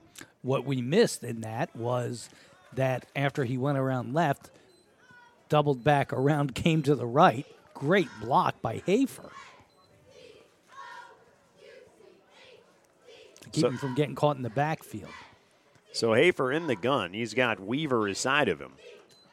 Going to roll left. He's looking to fire it deep. Throws it up there. Oh, incomplete inside the ten, but a flag flies. So which way is this one going to go? Th- this will go against Hempfield. Will it? Yeah, this is this is one where P J Poole, the defender, was pretty much looking at the receiver, throwing his hands up and running into him. Okay. So Jaden Ware trying to pull in the deep ball on the ten-yard line on the far side at the numbers. He had a chance, but it fell incomplete. Nah. Interference well, on Exeter. That's actually, why I asked. They're going to call it offensive. Yeah. That's why I asked, because I, I didn't. A, I, I really didn't see any contact by, by the Hempfield player. Well, that's that's an interesting call because at that point, Jaden Ware is facing the ball and trying to make a move to the ball. The flag thrown very late. Call may have been based on something that happened ten yards up. Yes? It it could have been, but again, typically not that late. That the flag was thrown as they were jostling for position inside the ten. Perhaps the referee needs a Snickers bar. That is a possibility.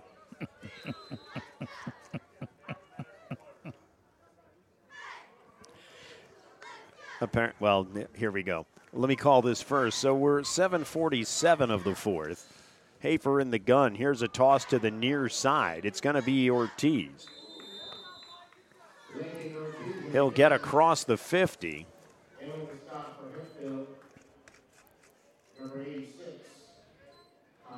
Ortiz took a, a high hit out of bounds. So they bring the ball into Black Knights territory at the forty-seven. It's a seven-yard run. Still brings up second and long.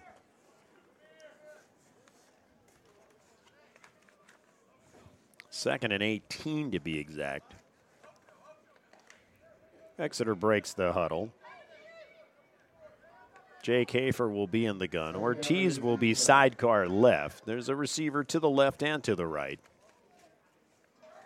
Here's the snap. Quick fire out to the left side, but it's airmailed. It goes over Jaden Ware's head. So it's incomplete. Where did he even have a shot at that one? Sorry, Darren. No, sometimes that's where maybe some adrenaline, not sure, but uh, you're you're fired up to throw it, and it sails on you.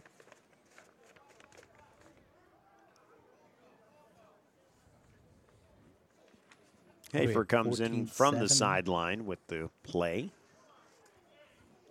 We got fourteen seven with seven thirty-seven left. Indeed we do. Third and eighteen, Exeter. We'll give you scores from this prior weekend after this play. Hafer in the gun.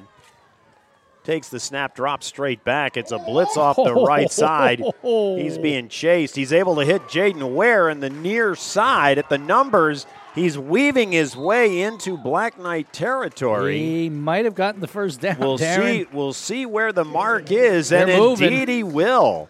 Nice. nice job, Jacob Hafer, running around a little bit, able to evade a defender coming off the right end unscathed, untouched. So he was able to juke him out, get some extra time, hits Jaden Ware on the near side at the numbers. And Jaden runs deep into Black Knight territory, picking up the first down at the twenty-eight-yard line. There was nobody within six or seven yards of Jaden Ware at that point. Nope, nice job coming back to the Q B on that situation. So Hafer, this is going to be a quarterback keeper. He's going to run off to the left side. He can't get to the twenty-five-yard line, so they'll mark it at the twenty-six. It'll be a gain of two. Call it second and eight. So scores from this past weekend. We'll give you the whole rundown. Cedar Crest forty-eight, McCaskey six. Manheim Township blanked Reading forty-one nothing. Wilson beat Penn Manor twenty-four six. It was Manheim Central forty-seven. Exeter's opponent in the coming week, Conestoga Valley fourteen. Governor Midland forty-five, eleven to nothing. Warwick trounced Muhlenberg sixty-four seven. We'll have the rest of the scores after this play. Hafer will be in the gun. Ortiz will be sidecar right. Single receivers left and right. There's the snap. He drops. He's rolling to his right. Fires right. It's in the air. Going up, trying to make the grab was Braylon Reinert, but a nice play by the defensive back, able to jar it loose. So it's incomplete. It'll bring up third and eight. Solanco beat Daniel Boone forty-eight twenty-seven. Elizabeth, Elizabethtown, I think this was in double O T, it could have been, a beat Fleetwood thirty-three twenty-six. Effort took Twin Valley fifty-two thirty-three. Berks Catholic, a last-minute touchdown to beat Octorara twenty-two nineteen. Cocalico blank Donegal thirty-seven nothing. And Lampeter Stroudsburg forty-nine, Elko nothing. We'll finish up the scores after this play. Hafer will be in the gun. He's got Ortiz behind him. Fakes the handoff. He's rolling right. He's looking. He's looking. He's looking. He fires. Over the middle, he hits nice. Jaden Ware inside the ten-yard line. Actually, it was Justin Pryser. Nice run across the field. Pryser started on the left side and came all the way across the field. Nice throw right by on Jake numbers, Hafer. Darren. That's right. Drilled him with it, gets it to the eight-yard line where it's first and goal.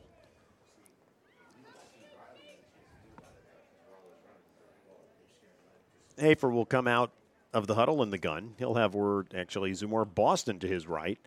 It's going to be a quarterback keeper. He's going to get inside the five. They're going to mark him down, looks like maybe right at the five, if we're looking across. Eh, so, hair over the five. So just inside the five. So give him about three yards on it. He followed Zumar Boston into the hole on a quarterback keeper.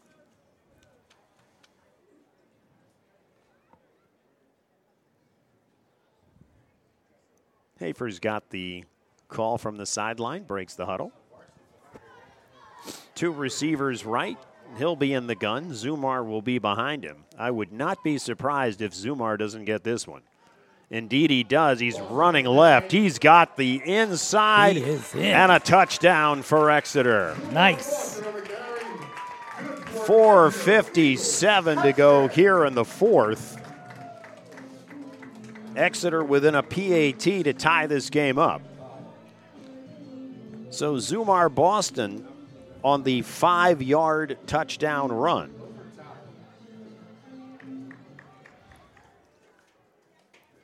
I was surprised they didn't actually run it with him the first time, instead trying the quarterback keeper. Needless to say, goes around left end, punches it in. Here's the P A T. Franick has it up, and it is good. four fifty-seven to go here in the fourth. We are tied at fourteen. We'll be right back. It's the Exeter Sports Network.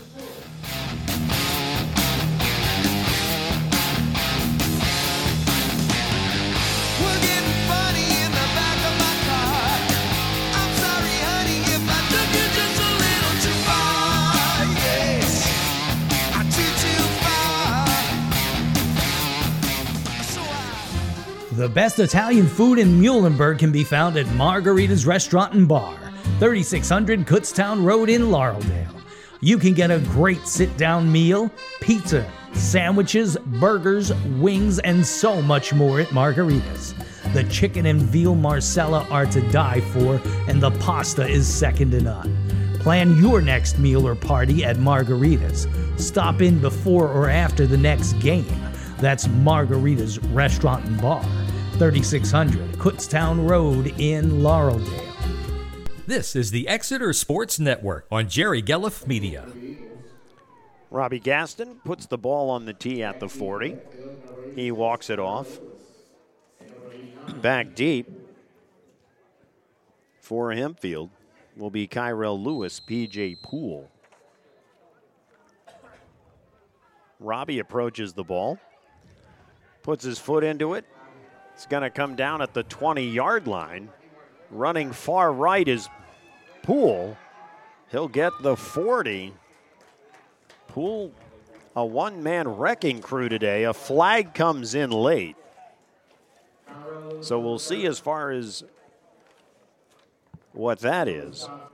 Actually, I think the return, it wasn't Poole. It was actually Lewis. But we'll see as far as the penalty. Hempfield seems to be walking back. I don't know.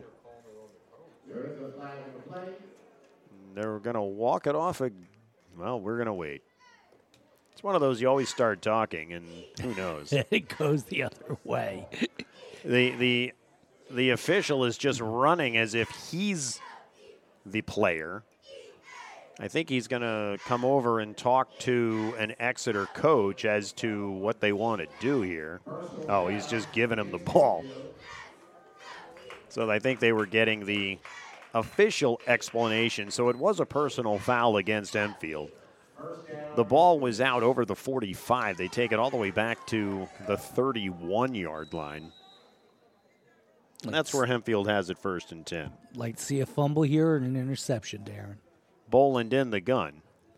Again, uh, another problem in the backfield, but nice job taking a look. Andre Osborne getting back there. Again, a problem between the snap with the Q B. Boland and the running back, Portalatin. They've had a few issues there. It's almost like Portalatin just a little quick on the jump, and they seem to bump into each other a little bit. Not really sure where that timing is. Yeah, that snap was a pinch, a pinch low, Darren. So Boland in the gun, Portalatin sidecar left, two receivers left, two to the right. Here's the snap. He drops back, looks left, fires left, almost picked off by Jaden Ware. A quick fire to the left at the hash marks, trying to hit Lewis. Jaden Ware read it all the way, tried to go over top and make a pick. Couldn't quite get there, but nice play incomplete. Two plays, distinct possibility of turnovers there, Darren. You were calling for a, a turnover, almost got it. I'm willing it. So incomplete. Third down and fifteen. Boland will be in the gun. Portalatin will be sidecar left. Three receivers to the left, one to the right. There's the snap. He's looking right, looking right. He fires. He hits Poole. Poole makes a man miss on the far side, and we'll see where they mark it. It's right at the sticks. It'll be a first down. Nice play, Poole over there. Yep. They went to him. It was a quick five-yard pass on the far side. He's able to make a man miss right at the sideline. Goes up to the forty-one, and it's a first down for Hempfield. I'm going to remember the name P J Poole for the next uh, couple, three years. Indeed we will. First and ten from the forty-one. Boland in the gun. Portalatin sidecar right. Single receiver left and right. And here's a There's jump five. Offside by Exeter. Did it again.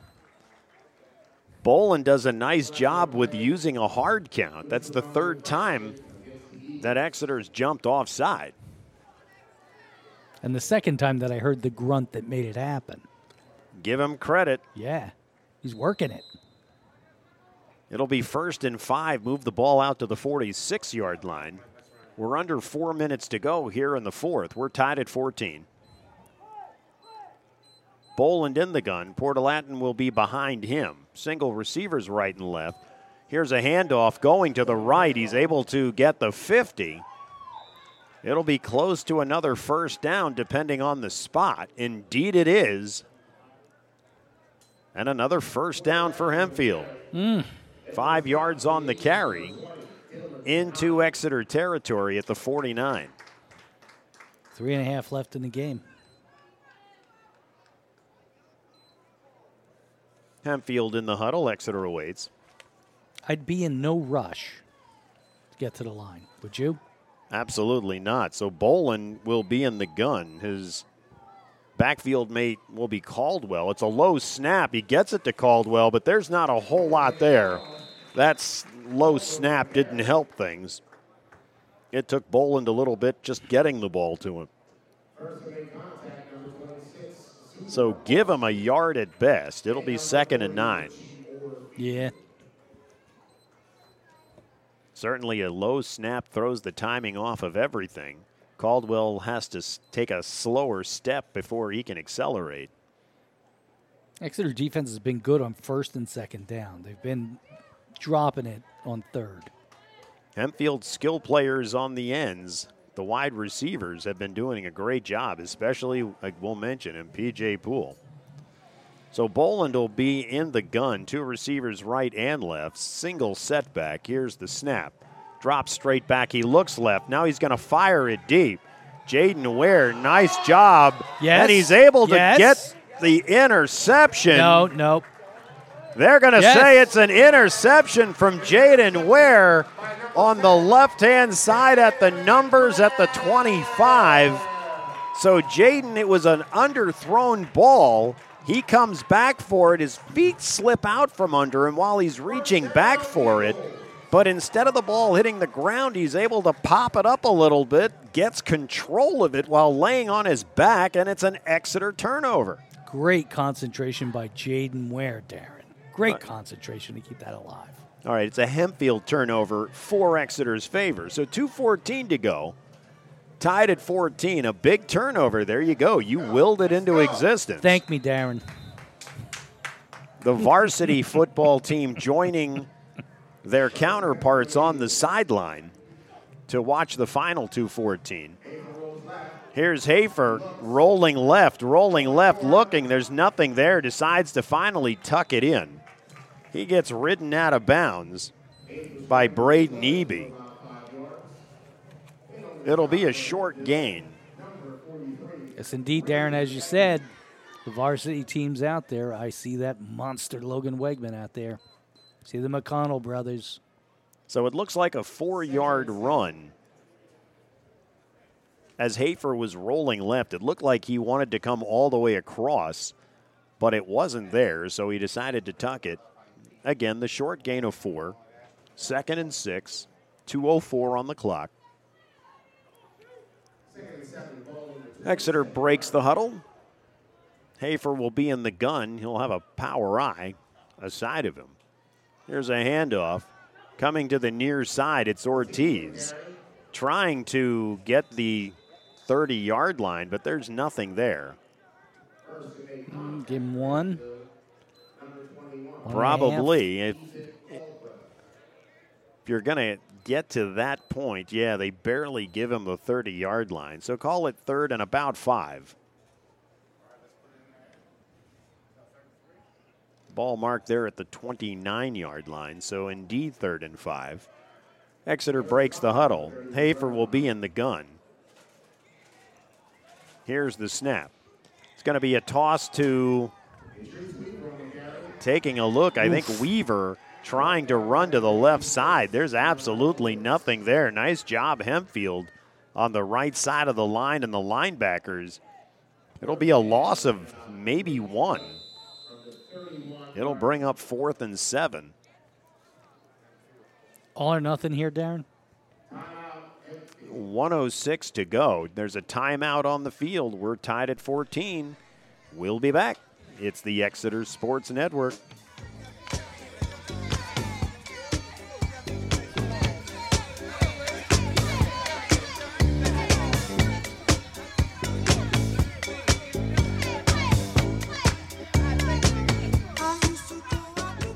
Musso's Italian Restaurant in Saint Lawrence brings the variety. Whether you want a sandwich, a burger, pizza, wings, or a full Italian dinner with seafood favorites, Musso's delivers the goods. Try their linguine pomodoro, fettuccine and shrimp, and yucky and meatballs or veal and chicken dishes galore. All cooked with care and at a family-friendly price. That's Musso's Italian Restaurant, forty-two twelve Saint Lawrence Avenue. Call six one zero, seven seven nine, seven three zero zero. That's six one zero, seven seven nine, seven three zero zero. Back to the game on the Exeter Sports Network. Indeed, Exeter will go for it on fourth down. Zumar Boston will be sidecar right to Hafer. Single receivers right and left. There's the snap. He's rolling left, fires. He makes the completion at the thirty-five-yard line to Jaden Ware. It's a first down. So nice play there to pick up the first down. Running clock, we're under a minute to go.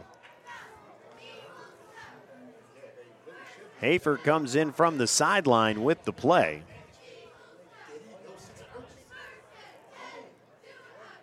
Here's Hafer with the snap. Drops straight back. He's looking. He's firing it deep. It falls incomplete. He had a defender in his face, so the ball didn't come out cleanly. Ends up falling to the turf at around the forty-three-yard line of Hempfield. So incomplete. thirty-five point nine on the clock. Hempfield's number sixty-eight, of whom we do not have a name. Pulled his hands, his arms together as though he thought he was going to get an interference penalty.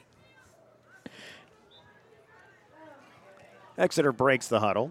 Hafer will be in the gun. Zumar Boston will be to his right. Justin Pryser to the right. Jaden Ware to the left as the wideouts. Here's a quick throw over to Jaden Ware. It's too far. It was a quick out, but it's incomplete. It'll bring up third down.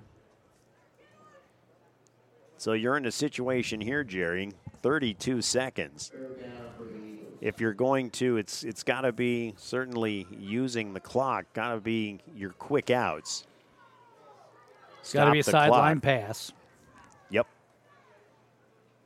Or the go all out. Well, that is true. You throw something over the middle, uh, it's, of course, got to be deep.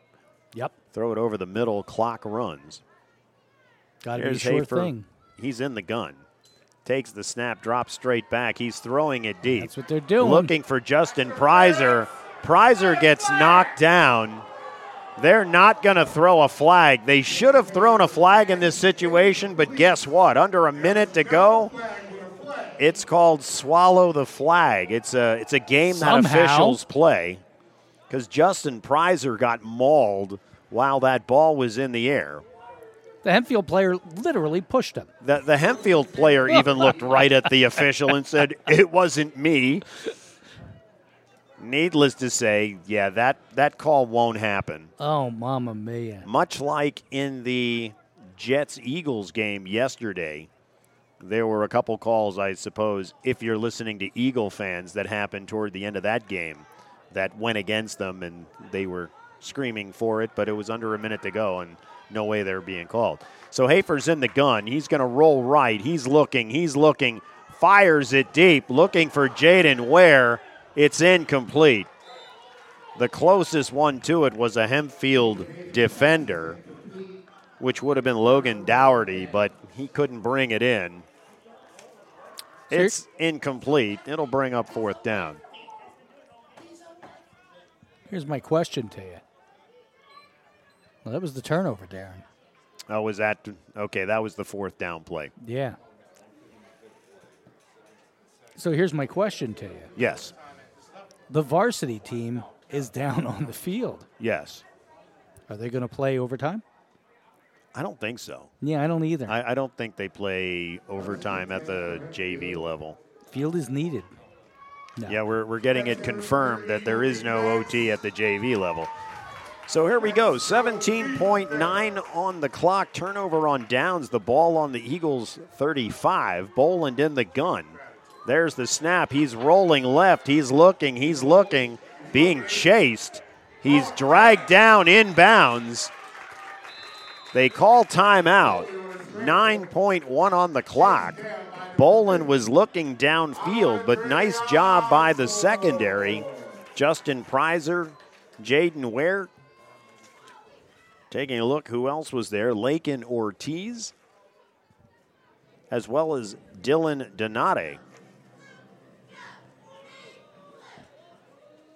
So timeout, nine point one to go. Here's a situation where I don't know if Hempfield has a kicker or not, but if they do, you're probably looking, the ball marked at the thirty-yard line right now. They probably have to get to at least, I'll say the twenty? That's still a thirty-seven-yard field goal. Darren, you have what to lose by trying. Well, that's down as a tie or you win. That's that's going to be the big key. And obviously at J V, I don't even think they keep records at J V. They've changed some of those rules and regulations in P I A A as yeah. to at what level you actually start keeping records.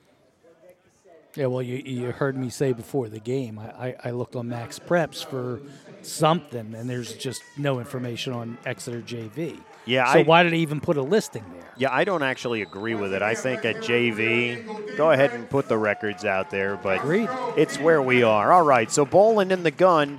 He's going to roll right. He's got three receivers on the right. He's looking, he's looking. He takes a shot, tries to get it to his receiver at the twenty-five on the far side. It's incomplete. three point two seconds on the clock. Good We're pressure shot. Against him.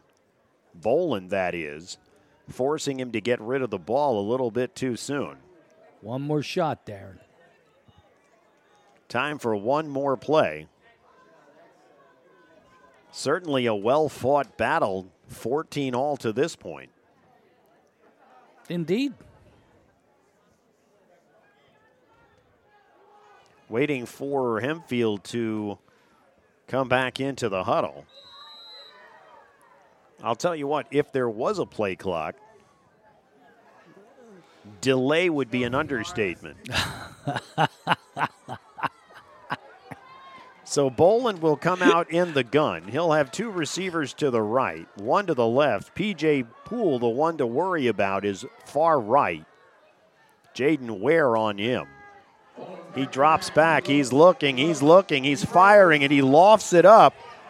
They go after it. It falls incomplete.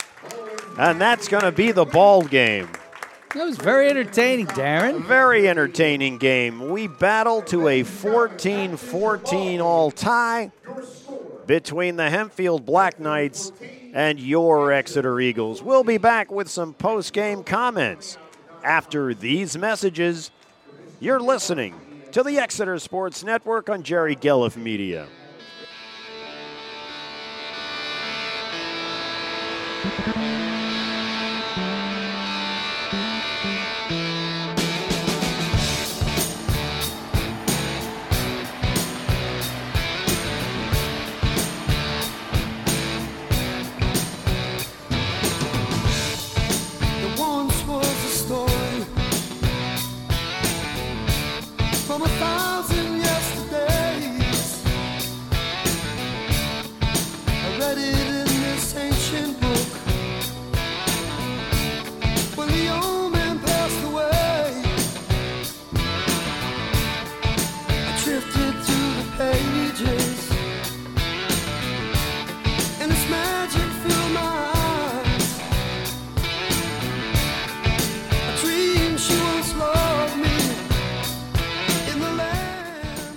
You used to read his sports takes every morning in the newspaper. Now you can find Mike Drago's stories in a new format on Mike Drago Sports dot com, a website dedicated to covering Berks football inside and out, all season and all year long. For four decades, Mike Drago has provided in-depth coverage of Berks football. Now you can find it again at Mike Drago Sports dot com. Read feature stories about Berks County's top players, coaches, and teams. Mike's unequaled coverage is just a click away at Mike Drago Sports dot com. Subscribe today. Now let's get back to the game on the Exeter Sports Network. Well, Jerry, as we wrap up today's game, fourteen fourteen tie. Again, no overtime at the J V level, but certainly to take a look at how this game progressed. P J Poole, we talked about him a lot for Hempfield. Indeed. He was the one to get the scoring started for Hempfield, a fifty-nine yard catch and run, which made the catch, made a number of individuals miss, and got it into the end zone. So there in the first quarter at the four fifty-six mark, Hempfield seven nothing. But much like the varsity, give the J Vs credit as well, because they came back, they matched the score. Braylon Reinert gets the five yard touchdown pass, and that says a lot when you can match that score, and at that point you're saying we can play with these guys. Right, exactly, and uh, play with them they did. And I, I think that what we saw on both sides, both Exeter and Hempfield, is that we got some competitive games coming in the future for the next two, three years. We absolutely do. You can certainly see as far as, and again, the level of, you take a look at Boland, the quarterback for Hempfield, again, following in Jackson Landis's footsteps. Uh, we saw Jackson Landis throw the ball all over the place Friday night against Exeter. Yes, he did. So certainly Hempfield has that set up for a few years to come. So we move to the second half, where seven seven score at halftime. And guess what? There's P J Poole again coming up with a three yard pass from Boland. It was a nice play. Threw it to the outside. He stretches for it and puts Hempfield up fourteen seven at that point. Darren, it was a great pass and a great catch. He put that in a place where nobody else could have gotten it, put it right in the hands of his receiver, and beautiful, just absolutely beautiful. So fourteen seven Hempfield at that point, and here's where Exeter puts together an eighty-four yard drive. It was a mix as far as running and pass plays. Ultimately, Zumar Boston getting the five yard touchdown run at the four fifty-seven mark of the third in order to tie it at fourteen. But again, we talk about every time, Jerry, that Hempfield had a score, Exeter had an answer. Yeah, and refreshing to see, because uh, yeah, I, I, I don't know about the psyche of a younger football player, and it might be even a little easier that once you get down to stay down. These guys didn't. They just lowered their heads. They went in and tied the game. So we're going to give a little rundown, as we talked about in our pregame. The reason we do this is to show some love, of course, to the players, because at, especially at the J V level, it's not necessarily, you'll hear something from the P A announcer, but as far as something maybe a broadcast that they, they can listen to later on, yep, uh, and hear their name. So let's give some shout-outs to the players that we saw in today's game, and hopefully as we go through this, we won't miss anybody, so we'll, we'll do the best that we can here. But Jaden Ware, Justin Pryser, Patrick Payne, Jacob Hafer, Aiden Rhodes, Jacob Franick, Dylan Donate, Lakin Ortiz, Zumar Boston, Idris Weaver, Brandon Weller, Robbie Gaston, Richie Orfield. Taking a look here, Andre Osborne, Aiden Reiking, Troy Good, Israel Rivera, Chase Zandier, Matt Liss, Kevin Oswald, Avon Acuna, Eric David Heiser, Elijah Moore, Josh Liss, Landon Garretson. Taking a look, uh, Braylon Reinert, probably David Tasker. Hopefully we didn't miss anybody, but we wanted to obviously promote as far as, again, this is this is Exeter. This is the future of Exeter. And the reason that we did today's game was to promote what Exeter has to offer. And, Jerry, as we saw, the future is bright. Indeed it is. And uh, this was such a fun thing to do. I, I, I'm glad that uh, a couple of the parents brought it up to me and said, why don't you do a J V game? And I say, thank you for coming and doing it. My pleasure. Absolutely my pleasure. You know, again, the reason we do it, and I know we continue to go back and harp on it, but our job here is to promote these incredible athletes that Exeter has.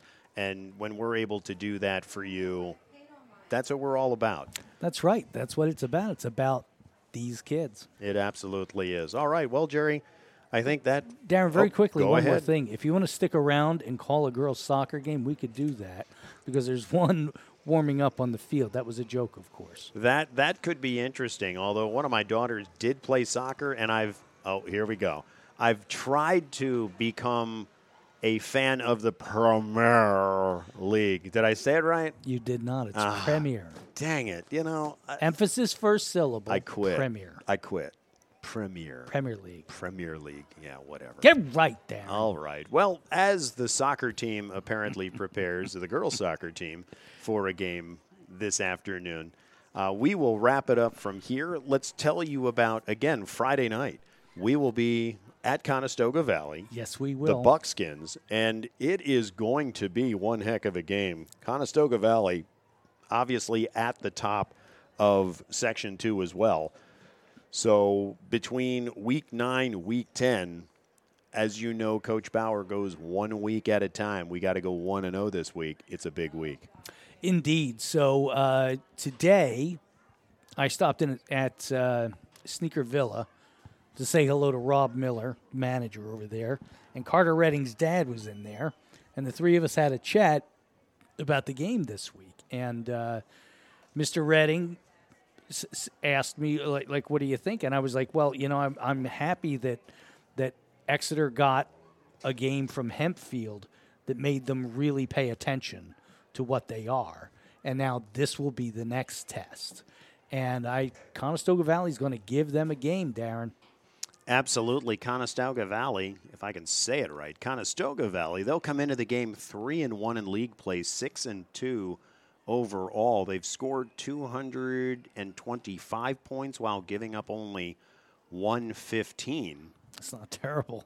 No, it's not. And when you take a look at the individual stats that they've got, Jaden Johnson is their big man on campus. He's got ninety-three carries, six hundred eighty-six yards. It's a seven point three eight average, eleven touchdowns. So they are going to come ready for bear. Uh, even on the receiving side, fourteen catches, three hundred forty-seven yards, six T Ds, averaging twenty-five yards a catch. So he is responsible for seventeen touchdowns. And you take a look at their record, who they've beaten, who they've lost to. Uh, the last couple weeks, they lost to Manheim Central last week, forty-seven fourteen. They beat Governor Mifflin the week prior, twenty-four seven, Lebanon, fifty-six six. Solanco, they blanked them thirty-one nothing. In Warwick, they beat nineteen seven. We saw an impressive Warwick team yes, a few indeed, weeks we ago. Yes, so it just goes to show you that Friday night's game will be big, and Exeter will have to bring their A game because Conestoga Valley certainly will. And they were beaten this week by Exeter's Week ten opponent, mm-hmm. Manheim Central. And you can bet that Manheim Central is going to be measuring themselves up against Exeter based on what they do this Friday night. It'll all get started six forty-five here on the Exeter Sports Network. Friends, we played to a fourteen all tie with the Hempfield Black Knights this afternoon in Riften. We thank you for joining us. We look forward to seeing you Friday night here on the Exeter Sports Network. Thanks for tuning in. Have a great afternoon. God bless. Thank you for joining us for Exeter football on the Exeter Sports Network. The game has been brought to you by the new Birdies Inn, located at Five Points in Exeter, Mike Drago Sports dot com, the best high school sports coverage in Berks County, and Margarita's Pizzeria in Laureldale. Join us next week when the Eagles travel to Lancaster to take on the Conestoga Valley Buckskins. This has been a presentation of Jerry Gelliff Media. Good night.